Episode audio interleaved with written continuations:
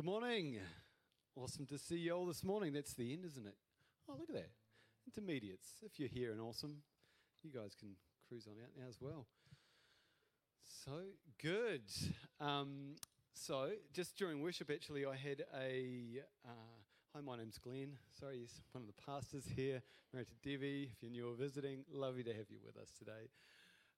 During worship this morning, just had a very brief picture of a beige hallway with a beige door, and it looked like just another door to walk through. But when you open the door and you walked into this this new space, it was actually like walking into Charlie and the Chocolate Factory, and it was a totally different environment, completely a complete surprise. And I just think that's a word for someone. Same old, same old. Actually, God is the God of opening new doors of opportunity. He says in his word that he does a new thing. It springs up. It springs up. There's something new that God is going to do in your life. This is a season of new things. I love it. Yeah, when like Christians are called to be entrepreneurs, right? We're called to do some crazy stuff. And I don't know if you've seen Bokibu down the road actually this week. Really exciting that a couple of pastors actually have gone, Josh Van Buerkle, Chris Diarth, who was the lead pastor of this church. Actually, we've got the royal lineage of Chris here in the house with Kayla Dieart and Maddie on sound as well. Yeah. And Grant, yeah, Janet. And Grandma, there's a whole lot of them. They're hiding everywhere. Maybe you're all part of the... Anyway, awesome to see that creative expression. Actually, and your nickname, was it Bokibu? Yeah, so Kayla is responsible. Chris called Kayla Bokibu, so isn't that cool? Let's just put your hands together. But yeah, that rabbit hole happened because... Like, yeah, there's that we're actually called out on the water, out in faith, not to just tread where we've always treaded at times, to go and to put ourselves in new and uncomfortable spaces so God can do something new and fresh through our lives. So let's just pray. Jesus, I just thank you for great faith, for great grace around us and great opportunities. I pray that you give us eyes to see new things. You'd help us as we even come into this end of this year, that you'd help us just look beyond the moment and go, God, what have you got for us? What is in store ahead? And we just thank you, Father, that you are doing a new thing in Jesus' name. Amen. Hey, so we are going to jump into the Advent season right now. We've already got our Christmas trees. I don't know if you can, you could see. I thought that we were going to be hiding behind that Christmas tree. It looks so big, but yeah, I didn't know if you're going to be able to see me, Neville. So we're in the Christmas season here, and we're going to just this morning reflect on the journey towards Christ coming to the world, and specifically around Mary and Joseph, their unexpected journey and walk to Bethlehem. So we're just going to jump into Luke chapter 2 here. I'm going to read from the New Living Translation, paraphrase, whatever it is. It gives a really clear picture of what's happened anyway. It says here, at that time, the Roman emperor Augustus, who was a Caesar, decreed that a census should be taken. All returned to their own ancestral towns to register for this census. And because Joseph was a descendant of King David, he had to go to Bethlehem in Judea, David's ancient home. He traveled there from the village of Nazareth in Galilee. He took Mary, whom he was engaged and who was now expecting a child. Oh, shock. The next verse is this. While they were in Bethlehem, the time came for baby to be born. And so nothing is actually mentioned of this kind of extreme journey that they both took spontaneously. Although it was like, well, it wasn't actually spontaneous, but it was they were forced to do it. It was a surprise for them. And Bethlehem, where they were going to, it means this, there's a few layers in this, because Bethlehem means house of bread. And this is cool because Jesus himself, he called himself the bread of life. So big picture here is that you got Mary with a bun in her oven, you know, on her way to give birth to the bread of life at the house of bread. It's got some layers. I just saw that. I was like, I've got to mention that. But for Mary and Joseph, you know, this was just another example of, for this to happen to them, it was another example of Roman oppression. You can imagine, mum would have loved to have given birth. Maybe she had a midwife all kind of like sorted. She had family and friends in Bethlehem, and she's in or very near to her 9th month of pregnancy. And then she's forced to take this trip about 145 Ks, which it could be anywhere from 4 to 8 days, that would have been dangerous, costly, and uncomfortable at best. Like, that news probably went down like a lead balloon, I can imagine. I want to show you a picture this morning. This is Maui. This is our doggie. Simone, there, that's what she looks like. You have to come and meet her one day. In real life, she has a much longer nose because she's a greyhound. But yeah, you see this great big snoot. Yeah. And she loves to run. And one of the most joyful things actually that we get a kick out of as a family is actually just watching her tear around the backyard, like, you know, throwing food, and she just gets so excited. And then you go down to the beach with her, and let her off the leash, although no one likes doing that except for me, because we never know where she's going to end up. But just watching her enjoy the freedom of running is just so much fun, seeing a greyhound. They're very, very fast. Now, a few months back, she's tearing around a paddock. I wasn't there. She was enjoying the freedom of running, and she ran into a wire fence that she didn't see. I know, ow. She was fine, but it actually really knocked her confidence to run free. I know, it's okay. She's doing good. This is a recent photo. She looks happy. See that smile? Before she hit the fence, when we'd go jogging, well, you know, I'd be jogging. She was like always pulling me, and she'd be in front on the leash. She'd be pulling me. She'd be like, "Let's go, let's go." After the fence incident, I was pulling her. Let's go, let's go, let's go. Because I figured she just lost her confidence and she wasn't sure if she was going to collide with an invisible fence. She's like, this fence is going to jump out. Something jumped out and got me. So it's taken a few months for her confidence to actually return. And she still isn't as enthusiastic. But when we run together now, she just kind of like trots along beside me, and that's easier than being pulled by her.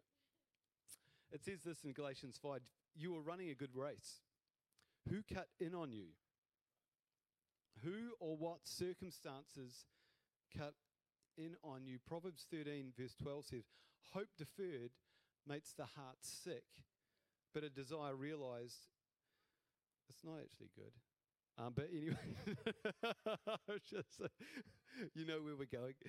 "Hope deferred makes the heart sick, but a desire realized or fulfilled," it says in some translations, "is a wellspring of life." A wellspring of life. There's contrast there, isn't there?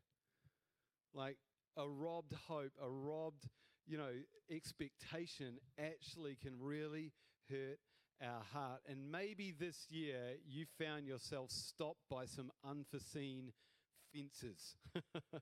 You've hit a fence. Maybe your job changed.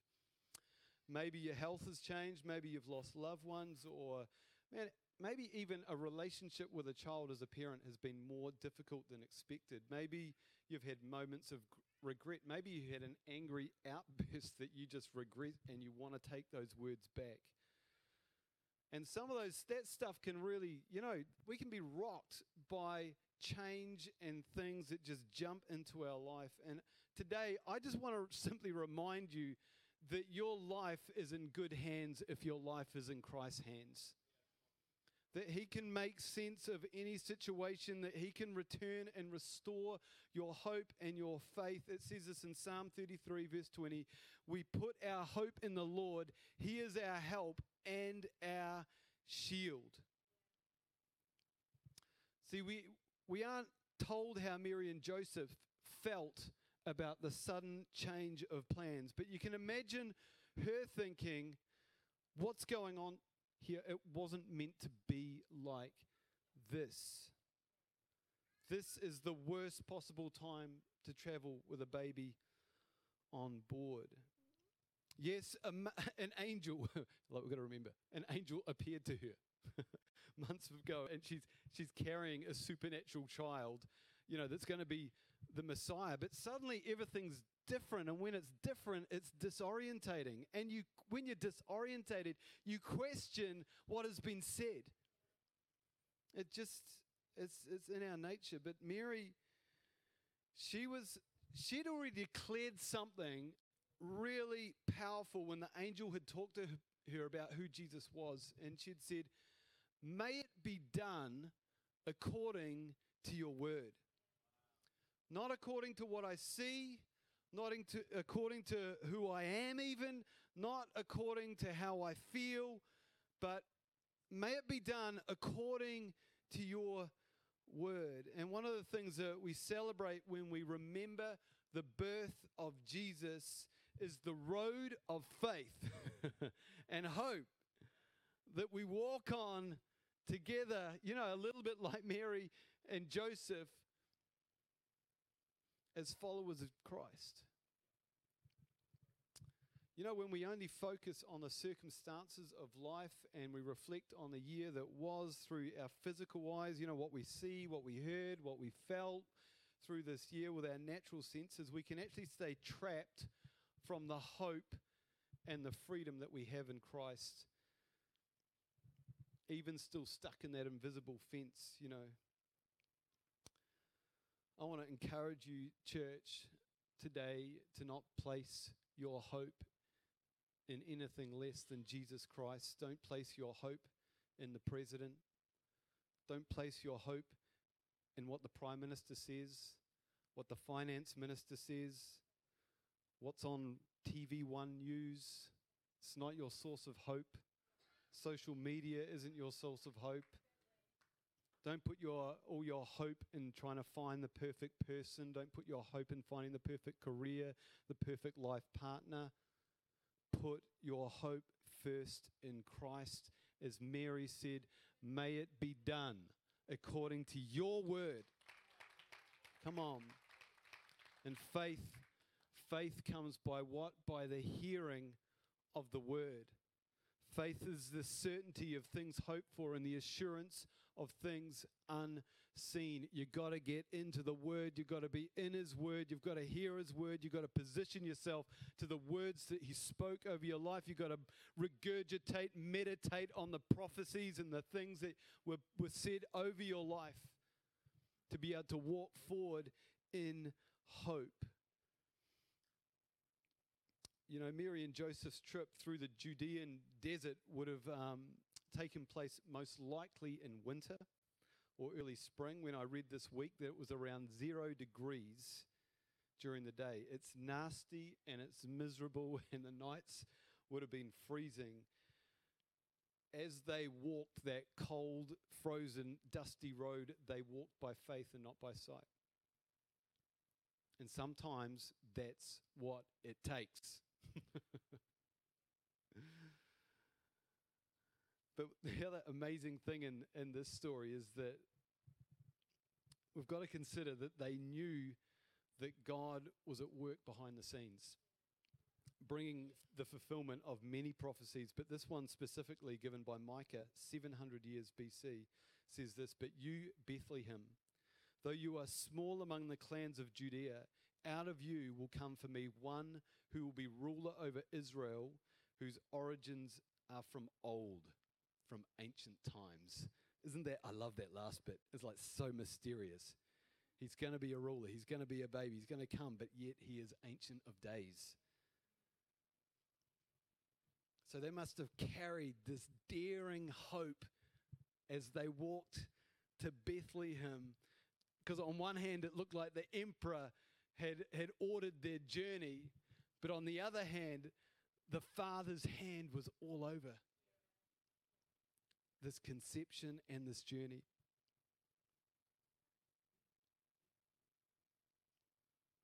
You know, optimism, it just sets our vision and our sights on natural, circumstantial scenarios, working out for the best. That's what optimism does, and that's good. But biblical hope is on God. Biblical hope is on his personal nature and his character, and this makes the hope that we see, the biblical hope that we have in Christ, so different from just optimism. I was talking with this amazing lady in this church this week. She's incredible. Wasn't you this time, Lisa. We can have a chat now, though, if you like, yeah.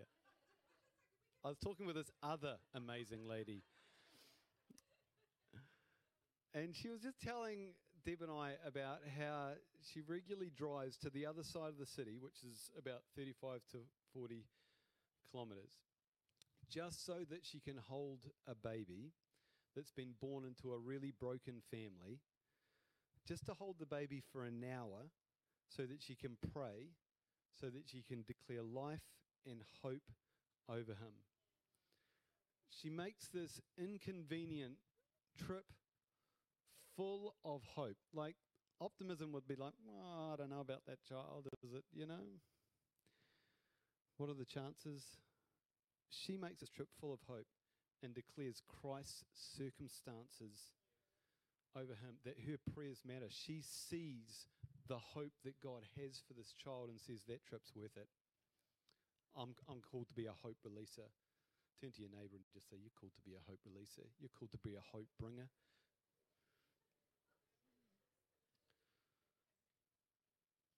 See, in the Bible, hope, we see that hope isn't founded on circumstances, which is so good. It's just so good, because right now your life could be like, my life's a mess. But in Christ, you got great hope. You got great hope. In the Bible, you see so many situations where hopeful people, you know, recognize that there was actually no evidence that things would get better, but they had hope anyway. I was just reflecting on Daniel, and when Daniel heard that there would be death by lion, you know, for anyone who bowed down to worship anyone but the king, Daniel promptly went and he bowed down and worshipped God right in front of an open window that he could have closed. It's like, he could have done this privately, but publicly, he didn't even bother. He just went, my hope is not driven by logical circumstances or optimism. My hope is in God. You know, the most direct or likely route that Mary and Joseph may have taken went through Samaria. And that route was a well-trodden path. And it was known as the way of the patriarchs, or it's known as that now anyway, because so much of the history of the Old Testament took place on that route. It was the route where Abraham took, when God promised to give him land and his descendants. Along this road was the place where Jacob had the dream of angels ascending and descending. So, and Mary and Joseph would have stopped to drink at Jacob's well that was dug over 1,000 years before. They would have passed the place where Joseph was buried along the way, where Joshua fought the battle of Jericho. And here they were, and they probably just looked like another tired couple trudging along a dusty road, and maybe today you feel like you look a little bit like them. But Mary and Joseph, like you, are literally carrying the promise of hope to this world. Come on, isn't that a good word? Every step that we take in obedience moves us closer towards the fulfillment of God's purposes and promises prevailing over our lives. The Bible says, man, that many are the plans of a man's heart, but it's the Lord's purpose that prevails. He's on the road with you. Turn to your neighbor and just say, he's on the road with you. He's on the journey with you. Just bless them. Bless their journey. Bless their journey. Give them a blessing. Give them a blessing for their journey. Lastly, I want to finish with this kind of thought. Jericho is actually the lowest city on the globe, and Jerusalem and Bethlehem are situated right at the top of the surrounding hills. And from Jericho's desert to Bethlehem, it's an uphill hike of 1,000 meters. So that's like Mount Thomas, but you start Mount Thomas about 200 meters up. So it's a significant walk, 9 months pregnant, just saying. They did good. So the last leg of this journey would have been the hardest of all. And during this leg, Jerusalem's temple would have been visible far in the distance. And, you know, Jerusalem's temple, this temple, every year people would travel from all over the world, or the known world at least, to visit the temple. And anyone who wanted to came, you know, to connect with God would come to the temple. And this temple, you know, it looked magnificent. It was white. It would have popped out on the skyline, representing God's presence on earth. And but who knows that just 70 years later, this beautiful ancient building would lie in shambles, and it was completely torn down by the Roman army. And on that last steep climb up to Jerusalem, see, Mary carried this unseen hope within her that would make that temple obsolete. The presence of God was within her. God's one and only Son that He sent, the Father sent to this world so that anyone who believed in Him would not die but have everlasting life. 30 years later, Jesus told His disciples, if you've seen me, you've seen the Father. Isn't that amazing? See, after Christ's death and resurrection, God's presence has taken up residence not in a temple, but in every believer. That's why in 1 Corinthians 6 it says this, do you not know that your bodies are temples of the Holy Spirit who's in you, whom you have received from God? You know, Jesus is not coming to Bethlehem this Christmas. Bethlehem, in that sense, is history. Bethlehem is now located wherever we are. Come on, in you, Christ in you, is the hope of glory. Because of Jesus, we are carriers of hope. God has come to dwell within us, within you, within your family, the very presence of God. I just want to finish with 3 verses today just to impart hope to your life. So just as I read them, just right now, let's just invite the Holy Spirit and just acknowledge the presence of the living hope here today. Within each one of us, Jesus, we just thank you that you came for us. You came for everyone so that no one would perish, but have eternal, everlasting life and hope in you. And so we just allow ourselves right now for the word of life to be spoken of us. We thank you for the word, for faith coming.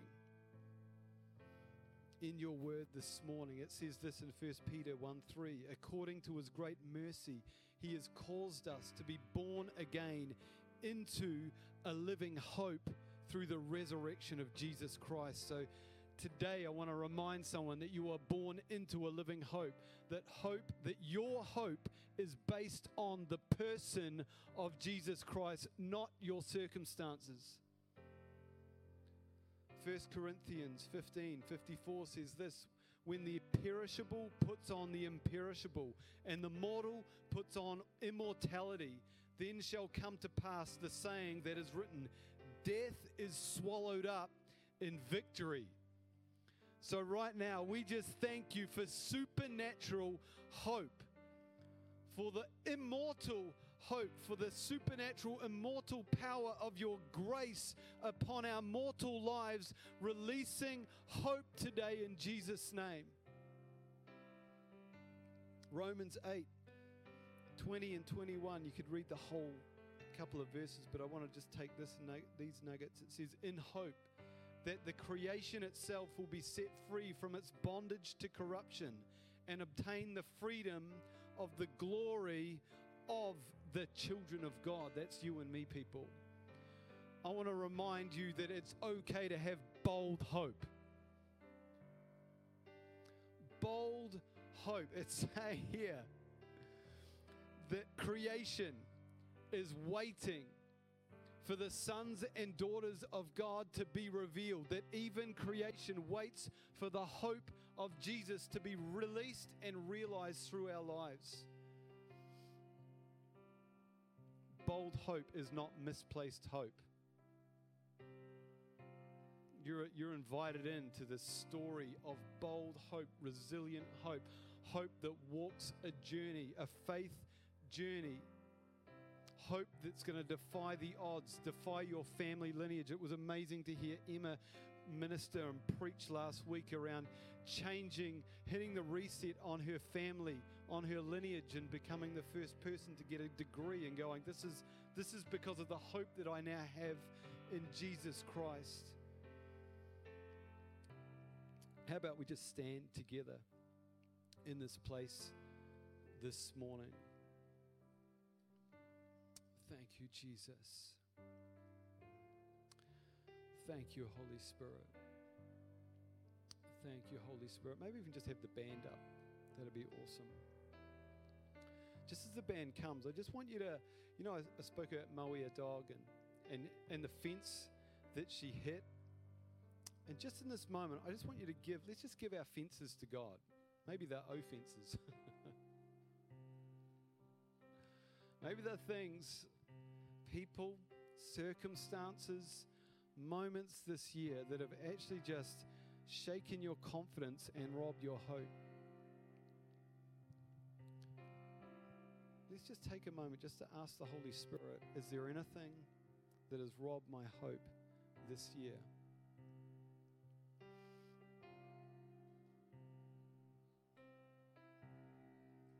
Now just hand that to Jesus. Jesus, we just give you our hope that's been knocked and our confidence that's been knocked, our deferred hope. And we just give that to the cross right now. And we posture ourselves to receive great faith and great hope again, a great sense of your love around our lives. Father, we just thank you that you love everyone in this building today, that everyone is qualified into your kingdom through Christ Jesus, that everyone belongs in a family of hope.